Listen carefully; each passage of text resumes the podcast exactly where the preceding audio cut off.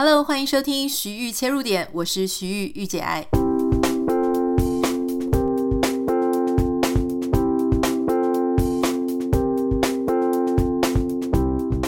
Hello，欢迎收听今天的节目。一个礼拜的开始，祝福大家有一个非常有活力，然后有精神的一个礼拜。今天一开始想要跟大家讨论的是，在《天下杂志》啊，最近有一篇文章呢，吸引了我的注意力哦。他提到说，韩国为了要救他们那种不婚不生啊，生育率非常低的这个劳动力危机，所以他们呢决定要大开移工之门。那他就在讨论说，这个有没有希望啊？简单讲，其实韩国它遭遇跟日本啊、台湾差不多的一些难题，就是大家年轻人越来越不太想要结婚，结婚了也不太想要生孩子。我们在很多集里面，我们都讨论过说，哎，这个现象很可能是因为大家工作压力太大啦，经济上面也没有办法在很年轻的时候就达到一个非常有余裕的状态，再加上现在很多人会觉得说。呃，结婚或是生小孩，它并不是人生当中非要不可的一个选项啊，以前你可能如果说还在比较传统的那种观念，你可能就觉得不用去怀疑，反正人生就是结婚生子啊，那你的家族会给你很大压力。那现在我们可能比较常就是自己住在外面啊，或是我们对于家里面呃，可能也不太会去催逼我们一定要怎么样，一定不能怎么样。在这样的状况之下呢，有各种各种原因让大家对于结婚生子开始产产生很多的犹豫。那这个报道里面就提到说，去年韩国女性一生当中平均生育孩子的数量呢，创下零点七八，这个数字是历史新低。在他们的首都首尔，数字甚至是低到零点五九，也就是说，真的是非常非常的少。那这个很少的这个数字呢，它衍生出来一个很大的问题，就是你可以预测接下来十年、二十年、三十年之后，整个韩国他们会陷入一个人口非常急剧减少啊，少子化，然后让整个国家它不只是孩子减少，那孩子如果长大，通常会变成劳动力，会变成你的经济市场规模。所以孩子变少了，意味着就是你的劳动力会减少，经济规模会缩小。所以这个其实是人家说是国湾问题，其实是一点都不假。好，那当然现在各国的政策制定的人就开始非常的认真在思考说要怎么样让自己的国民，好，不只是要鼓励国民要生小孩，你还要希望说，诶，如果国民真的你。催逼不来，他们就是真的不生的话，那你该怎么样？人要从哪里来？好，那从这篇报道当中呢，他就提到说，如果韩国再继续这样下去，哈，到二零五零年，其实已经很快了。二零五零年大概就是在二十几年，这些像啊印尼啊、奈及利亚这些人非常非常多的这种国家，他们的经济规模就会超过韩国。而且把韩国挤到全球前十五大经济体之外了，这可以想象韩国的压力一定是非常的大，所以他们就是一定要想办法长人出来，所以他们就把这个脑筋动到啊、让外籍移工能够到韩国的一个想法上。那其实我们一直都不会很意外，所谓的外籍移工啊，以前我们说外劳啊。我们就想说，哎，他们就是来做一些比较啊蓝领，或是比较很多人不想做的工作。例如说，以在台湾来讲，我们就是有很多的一些粗活啊，啊，或是一些照顾者啊，就是看护之类的。就是你在本地，本地老公不太想要做的这种很吃重的工作，或是非常的时间要拉很长的工作。当时我们就是让这些义工来帮我们递补这一些角色。可是现在的移工政策跟之前是很不一样，就现在它不只是要一些比较服务类型哈，或者说非常辛苦吃重的工作，他也希望中级的中 中等阶级的，就是说有专业技术的，或是甚至高级人才、高阶人才也都能够到这个国家。来帮忙。以前你可能还会有一些国家有一些保护的政策，例如说很担心自己的就业市场啊就被其他外国人给占满了。可是现在因为人真的太稀缺了，而且你不太会希望说只开大门给非常蓝领的员工，因为你会很担心嘛，因为我又需要很多人。可是如果这所有的人，他的人口组成通通都是来做蓝领的，那这样子是不是会导致我们整个国家它的方向，或者它的人才的教育程度、他人才的专业程度上面可能会受到影响？哦，所以你会希望一个国家它很健全，就是它什么样子的教育背景的人才，或什么样职业专业背景的人才都能够比较均衡一点。所以这个时候呢，你就不能说，哎，你只是雇那样子的员工而已哈。那在今年，韩国它就向境外劳工它发放的签证上限提高到十一万个。好，去年呢是这个八万八千人。二零一九年在疫情之前呢，他们是五万一千人，所以你就可以看到说，从二零一九年疫情之前到现在，他们是放提高了两倍。那甚至说，他们有一个签证叫做 E7，E7 是给外国技术的工作者，他们也从之前的两千人，一年内两千人提高到三万人。那当然，在这个很多的移工，你就必须要在国家的不不只是政策，还有你的一些软体上面啊，包含像教育，包含像文化适应的相关工作，是不是会有一起？做一个全盘的考量跟全盘的支持，我觉得这就变成非常重要的哈。那在韩国这个事情之外呢，其实我们大概也可以想象，日本它其实走得比韩国还要前面，因为日本一直都被认为说是少子化、高龄化一个很严重问题的国家。我有一个朋友，他就从美国啊回到日本去的时候，他就跟我分享说，他当时非常的惊讶。整个日本的类似移民局，满满的、满满的都是各国的人哦，就是通通都是外国人。相对日本来讲，通通都是外国人。你原本想说，哎，如果你去旅游的话，你会感觉说，哎，好像都是大部分都是中国人，或是一些黑头发、黄皮肤的。他说，但是在移民局里面，真的是各式各样、非常均衡的，什么人都有。然后他说，他真的没有想过说，因为他之前。好几年前也去过移民局，当时并没有这么拥挤的感觉。他说他这一次是花了整整一整天都在处理一个移民相关的他的他自己个人的私事。他说，但是真的是排队的长度真的超乎他的想象。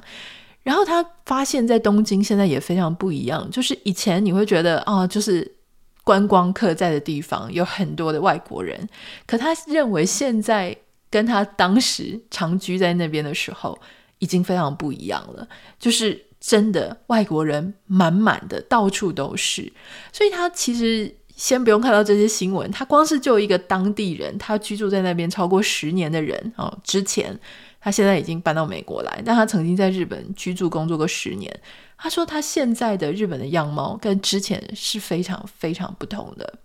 哦，那当然，日本它就是遇到一个跟韩国非常类似的问题，好，就是说他们也是劳动力非常的减少。他们的预估啦，哈，日本有一个叫做人口和社会保障研究所，他在近期的有一个预估是说，目前日本的人口大概是一点二四亿，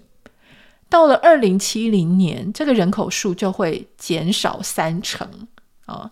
而且他们在二零二二年已经触底了，这个总和的生育率呢，创下历史的新低，所以整个新生儿的数量首次降到八十万以下。所以他们在这个日本里面有一个叫国际协力机构，他们就预测说，日本必须要在二零四零年之前，将外国移工的数量增加到六百七十四万人，哦，这样才能够维持一个。稳定的经济成长，可是六百七十四万人这个目标呢，代表说你在二零二二年你就必须要有一百八十二万的外籍移工。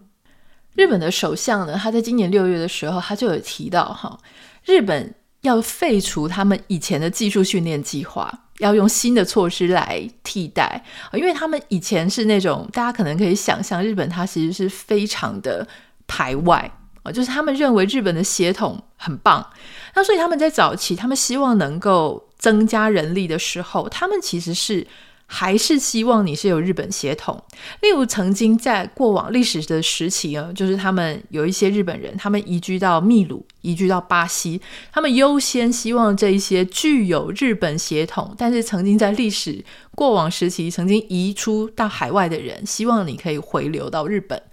但后来他就发现，哎，你只是招这些人回来，可能真的不够。好，所以在这个非常艰难，就是你想要维持你血统的正统性，你想要维持什么日本的血统啊、文化啊，你希望招日本人回来，但那日本人的人口就真的是不够嘛。好，所以你就必须一定要有新的因应措施。那像他们之前，哦，希望能够。招进来的，他们允许无限期居留的移工，在过往只有三种产业：一种是照护业，就是一些看护之类的；第二种是营造营建业，就是建房子、盖房子需要很多工人嘛；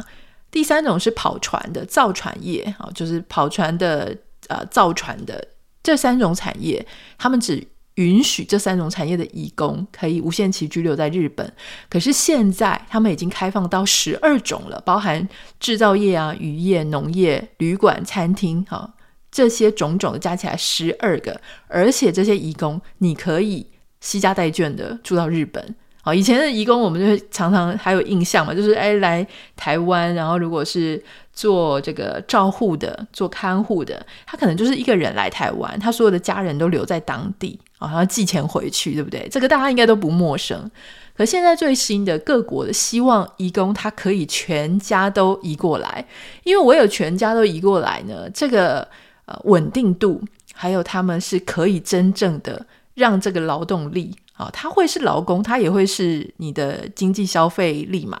所以他们希望能够稳定的移到这个国家来。那我相信，呃，在台湾，其实我们现在也是有遇到很多一样的类似的状况，因为日本跟韩国在生育率低下以及劳动力缺乏的这个，绝对是这几个亚洲国家共同面对的事情。所以他们遇到的困难，就是台湾遇到的困难，他们会想出来的策略，就是台湾。也要想的策略。那在这个现象跟这个政策的背后，其实我今天想要跟大家谈的事情是，很多人都在谈说，那未来的工作机会在哪里？啊，大家就开始在边讲什么 AI 会取代你，可是你不能永远只是担心你是被取代的那个部分嘛。在你担心被取代的之外，你其实应该想的是说，诶，那接下来这个社会会怎么样发展？你在这个社会里面会站到哪一个位置？有哪一些工作机会，它是现在还没有很热门，但是接下来它会有大量需求的。那你一定是基于某一件事实，或基于某一个趋势跟发展，你会有那样的预测。那今天我们这个节目呢，就是要跟你讲说，在这样子各国生育率。降低大幅招揽移工到这个社会里面来的时候，有哪一些工作？我认为它会接下来有非常大的一个需求性哈。第一个当然就是语言能力的相关工作啊。那在这里已经不只是呃讲说，哎，我们要学中文，或者我们要学英文，包含谁会是你这个国家社会里面最主要会想要移过来的那一些国家的人。比方说，以前就是有很多人在学越南文啊，或者是在学印尼文，或者是菲律宾之类的。那我觉得这个东西它不只是我们要学英文，我们可能也要学当地他们的语言。那你也会预期说，有一些人他会需要学中文，或是需要学台湾的，例如说一些方言、台语、客家话之类的。所以这种语言能力为什么它很重要？除了它可以帮助这些人啊。不管是第一代还是第二代，所谓第一代就是他就是来工作的那些爸爸妈妈们，第二代就是这些人他在台湾啊生下孩子，不管他们是外国人跟外国人结合生下来的孩子，或是外国移工他跟当地人生下来的第二代的这个孩子，他们都会遇到跟原本土生土长的所谓的台湾人可能是很不一样的一些状况。如果是爸爸妈妈，他们就会遇到职场上的适应问题或文化上的适应问题；如果是他们的小孩，就会遇到不同文化之间的教养上面的习惯问题。可能是这个孩子他在家里面受到的教育，跟他在学校里面受到教育，很可能是有一些断裂的。他的父母不一定知道要怎么样帮他融入或是适应台湾的教育文化，这个是其中之一。第二个是。孩子如何去跟这个父母沟通，或者他们的一些户课外活动，就是台湾有很多很独特的，比方说像补习班呐、啊，哦，或者有一些其他的文化，这些文化上适应的帮助，其实非常的需要语言上面大家都彼此能够沟通。所以我假设，假设我们未来。不只是有印尼跟越南，假设我们还有很多非洲的移民想要移到台湾来，或是有很多欧洲的移民要移到台湾来，这个时候是不是有足够的人才能够讲双边不同的语言、不同的文化，了解不同的文化，去做帮他们做教育上面的一些间隙上的填补？我觉得这个事情就是蛮需要这样子的人才的哈。第二个是那。事实上，文化适应它不是只是教育问题，它有时候是心理问题。当一个移工啊，或是当一个本地人，他需要去适应一个当地的环境的时候，他常常也有可能会有一些心理上的不舒服，或是他没有办法适应，他需要调整，甚至是跨国婚姻啊，或是跨国职场环境。所以这个时候帮忙。呃，他去处理文化适应心理困难的这种心理咨询师跟咨商师，就会变得非常的重要。那或者说，处理第一代移民的父母跟第二代移民的孩子们之间在家里教养上的一些心理问题，这个也会很重要。那第三点就是，刚刚我们有提到说，现在的移工他很可能不只是所谓的蓝领，他可能还有中间阶层，他有高阶人才。所以接下来，如果他的占比人口占比开始不断的拉高，然后他们的下一代啊，可能是跨文化婚姻，接下来有下一代，这些下一代也会开始进入职场。你可以想象，这一些原本看起来呃外国人人数相对少的这些亚洲国家，或是世界各国，它都会面临接下来他们的比例会大幅上升。当大幅上升的时候，整个企业它就不能够漠视这一些人，他在文化上面必须要做一个改变。企业文化必须要更加的外国人友善，或是多元文化友善，跨文化适应这个东西，他在企业里面也必须要能够做到。那但是一般来说，现在我们每一个人在做的手上工作事情，都还是继续得做啊。那你说人资他只是负责 recruit，只是负责在招募人才嘛？他必须要一个人出来做一些组织规划上面的调整，或组织文化的调整，让这个文化或者让这个办公室里面的环境更加能够外国人友善。我举几个简单的例子，比方说，是不是有多种多种语言能够在这个企业里面的系统同时能够同步，好，否则比方说，像我记得有一个非常简单的例子，就是以前我住的在台湾住的大楼，它的管理员的公告啊，管理室的公告通常都会有中英两版，因为我们那个社区还蛮多外国人哈，就是就是有一些非台湾人，所以它就是会有中文版的公告跟英文版的公告，可是有些时候可能比方说就要。呃，整栋大楼要停水啊，或是有有什么很紧急的事情，我猜可能是因为很紧急，所以就没有英文版。这个时候我就会很担心，想说，诶，那些外国人他如果只看到这些中文的告示，一旦没有英文，他可能就会觉得说，这是不是不重要？哦，所以他没有给我英文版，所以我就不知道这件事情，我就没有办法做这件事情。但你想，这个事情它发生在居家，已经会造成一定的麻烦了。如果它是发生在职场里面，那还有职场，呃，在美国上面，职场非常介意的就是歧视的事情嘛，哈。那以台湾举例来讲，其实，嗯，我觉得台湾有一些习惯，应该是文化上的习惯，它可能刚好跟。欧美各国觉得歧视这件事情，他是真的非常抵触的。比方说，像台湾职场，我们常常就会听到人家说：“哎，妹妹你来一下，哎，弟弟你来一下，妹妹你去做什么事情？”我们就是会用那种妹妹啊、弟弟啊，感觉好像比较亲近哦。虽然他是因为要叫你做事情，要叫你妹妹啊、弟弟，或是美女、帅哥，可是你在欧美国家，你不会去讲什么妹妹、弟弟。因为这个第一个就是年龄上，你故意去做了一个区分，然后你不会去讲人家帅哥或美女，其实那也是非常冒犯别人的。好，那其实我看到那个英国的这个英国奶奶那个餐厅的创办人 Amy，她在某一次呃网络上面的短片，他就有分享，他说他一开始来台湾，他非常的惊吓，就是他从来不知道，他没有学过这个字叫做胖，然后他在台湾很快就学会了这个字，因为台湾的人常常一看到他就说：“哎，你最近是不是胖了？”这个在台湾的文化里面。呃，有时候是显示这个跟你说话的人他是关心你，好、哦，他会说，哎，你是不是胖了？哦，但是他没有什么恶意，所以他下一句还会跟你讲说，那你要不要啊、你吃饱了吗？要不要多吃一点？我准备了很多好吃的。对外国人来讲，就是想说，哎，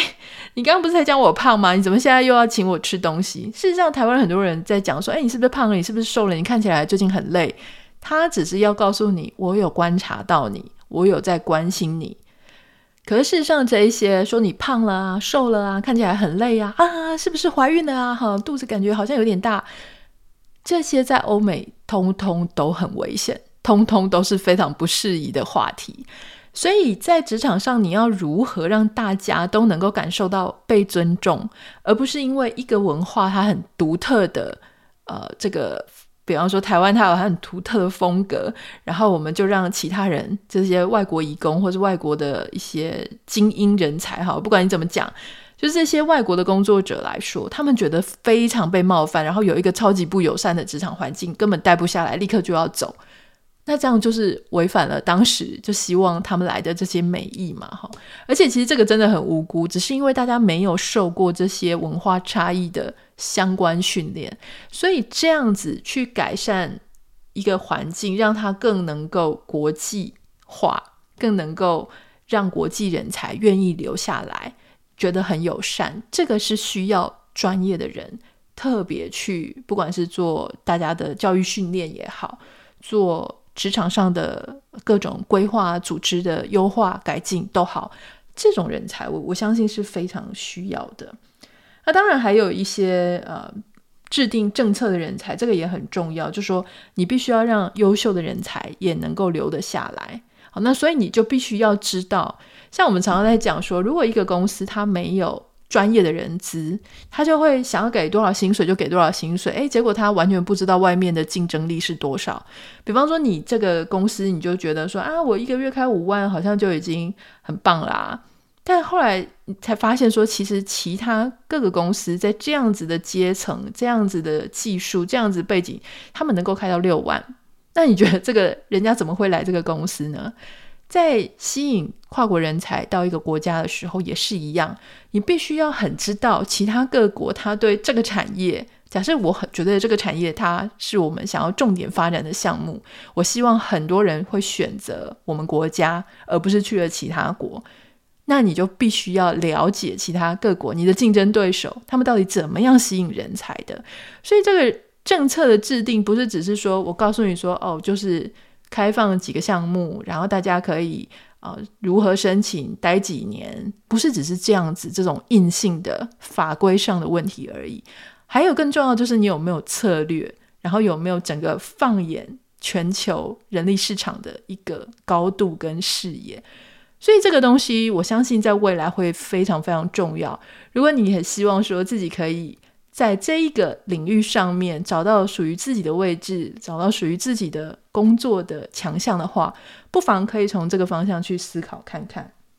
那当然，很多人像之前，因为大家都可以预期说，接下来是高龄社会嘛，英法社会，所以很多的像创业啊，或是各种软性的服务，就会针对那样的市场。我觉得同理，就是你会知道，接下来好，外国人才他接下来会充斥在亚洲各个国家，或是那些生育率特别低的国家。同时，我们也可以去思考说，什么样的市场接下来可能会是一片蓝海。欢迎你可以就今天我们讨论的事情跟我做留言或是分享。如果想要私讯我，跟我共鸣一下，或者讨论一下你的想法，欢迎你可以私讯到我的 Instagram 账号 Anita 点 Writer N N I T A 点 W R I T E R。不要忘记帮我们在 Apple Podcast 跟 Spotify 上面下五颗星。祝福大家有一个非常美好的一周。